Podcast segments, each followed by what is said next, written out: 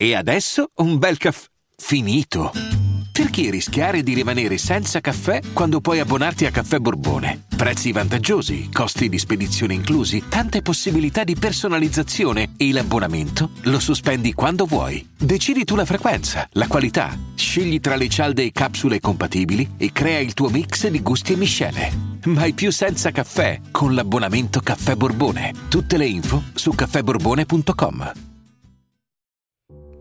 Venezia è una delle città più belle del mondo, ricchissima di storia e di cultura.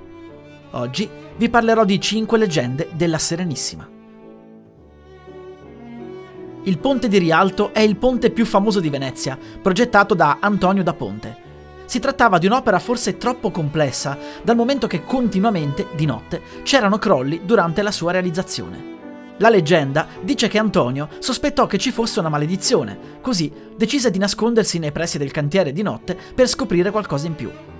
Di nuovo assistette ad un crollo, ma riuscì a vedere un tizio alto con un mantello nero. Egli disse che nessuno sarebbe mai stato in grado di fare un ponte sul Canal Grande.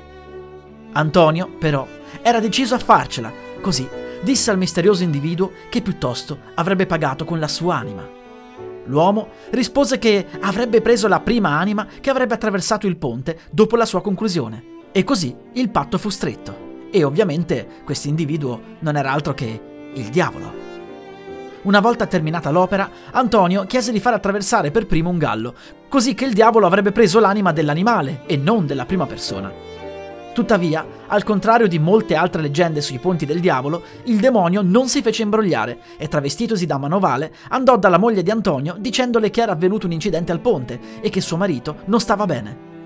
La donna corse sul ponte spaventata e, una volta attraversato, perse la vita. La poveretta portava il figlio di Antonio in grembo e così il diavolo riuscì a prendersi ben due anime. Si dice che il fantasma del bambino mai nato sia ancora lì e che sia possibile a volte udirlo piangere e starnutire. Parte della leggenda narra che il fantasma smise di infestare il ponte quando un gondoliere, passando di lì, rispose salute allo starnuto del fantasma. Dietro Piazza San Marco c'è una casa nota come Casso Ranzo, anche se è più famosa come Casa dell'Angelo.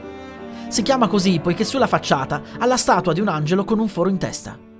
Si narra che un tempo, in quell'edificio, vi dimorasse un malvagio avvocato della curia, che era solito fare soldi sui poveri. Aveva in casa una scimmetta che si occupava di fare le faccende, era molto ben addestrata. Un giorno, il frate Matteo da Bascio, vedendo la scimmia, capì che quella era in realtà il diavolo e che il suo obiettivo era quello di prendere l'anima dell'avvocato. Riuscì a parlare con la scimmia e quest'ultima gli disse che se ne sarebbe andata solo quando avrebbe preso l'anima di quell'uomo malvagio. Tuttavia, attualmente non riusciva, in quanto pregava ogni sera la Vergine Maria. Ma se si fosse dimenticato di farlo, un giorno, allora lui sarebbe riuscito nel suo intento. Il frate riuscì a far andare via la scimmia soltanto stringendo un patto. Ella sarebbe uscita attraverso un foro nel muro e la vicenda non sarebbe mai stata più dimenticata. Il diavolo uscì e il buco venne infine difeso dalla statua di un angelo, che avrebbe impedito ai demoni di entrare di nuovo in quella casa. Il malvagio avvocato si pentì delle sue malefatte e l'edificio fu difeso dalle forze del male da lì in avanti. Al sottoportego della Corte Nova è possibile vedere una strana pietra rossa. La leggenda narra che nel 1630 una donna di nome Giovanna vide la Madonna e quest'ultima le disse che per superare l'epidemia di peste avrebbe dovuto rappresentare la sua immagine con quella dei santi Rocco, Giustina e Sebastiano. Il dipinto sarebbe stato collocato infine al sottoportego della Corte Nova. Tutto il sestiere venne difeso dall'epidemia, ma sparì anche il quadro. Tuttavia, per terra, apparve questa pietra rossa e si dice che la Madonna abbia fatto sprofondare la peste in questa pietra, facendola diventare di colore rosso. C'è chi dice che calpestare quella pietra porti sfortuna, mentre altri pensano che porti ricchezza e amore. Chissà qual è la verità. Forse è meglio non calpestarla per sicurezza. Che dite?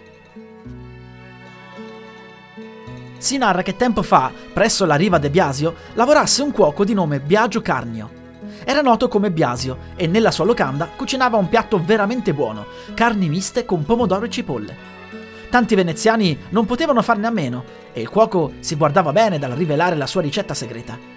Tuttavia, nel frattempo stavano sparendo molti bambini, era tutto molto sospetto. Un giorno un barcaiolo entrò nella locanda e mentre stava gustando il piatto notò che al suo interno c'era il dito di un bambino. Chiamò la polizia e gli agenti perquisirono la locanda.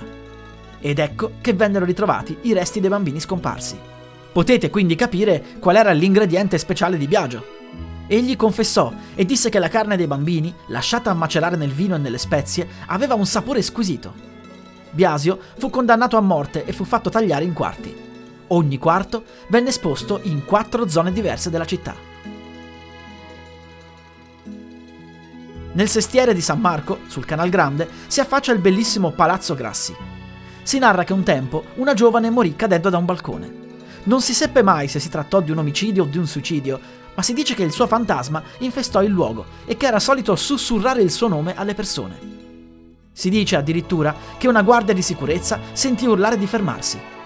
La guardia lo fece e con la torcia illuminò meglio il suo cammino. Notò che davanti a lui c'era un grande buco. Non l'aveva visto. Se il fantasma della giovane non l'avesse fermato, egli sarebbe molto probabilmente morto.